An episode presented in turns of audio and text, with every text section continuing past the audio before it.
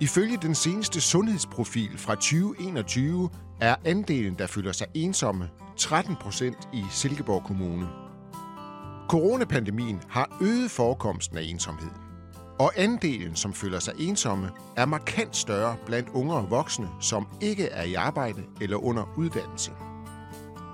Ensomhed er et signal om savn, en social smerte, som minder os om, at vi har brug for kontakt, nærhed, gensidighed. Og hvis ensomheden bider sig fast, bliver dyb og langvarig, er der brug for handling. Brug for, at andre rækker ud og viser vejen. I Silkeborg Kommune, ligesom rigtig mange andre kommuner, der oplever vi desværre stor ensomhed blandt de unge mennesker. Og det skal vi selvfølgelig have fokus på, også her i Silkeborg Kommune. Det gør vi blandt andet med, at vi gerne vil være kendt som fællesskabskommune, hvor vi skaber fællesskaber blandt unge mennesker. Der er vi allerede i et partnerskab med 24 andre institutioner, øh, skoler og private organisationer, sådan generelt for at skabe den her sammenhæng.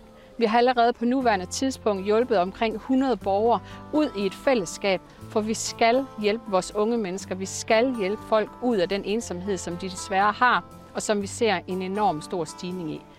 Ikke mindst her efter en coronatid har vi jo alle sammen oplevet, hvordan det er at være hjemme og sidde og være socialt afsporet, og ikke at være en del af et, af et fællesskab. Det at arbejde bag en computer kan godt gøre en ensom. I en anden forstand selvfølgelig, men noget, som vi alle sammen har mærket. Derfor så er det vigtigt, at vi alle sammen tager en aktiv del i at skaffe flere i fællesskabet. Så flere i fællesskaber, det bakker vi op om i erhvervslivet i Silkeborg. Der er stadigvæk lang vej igen, men vi kan nå det, hvis vi gør det i fællesskab alle sammen.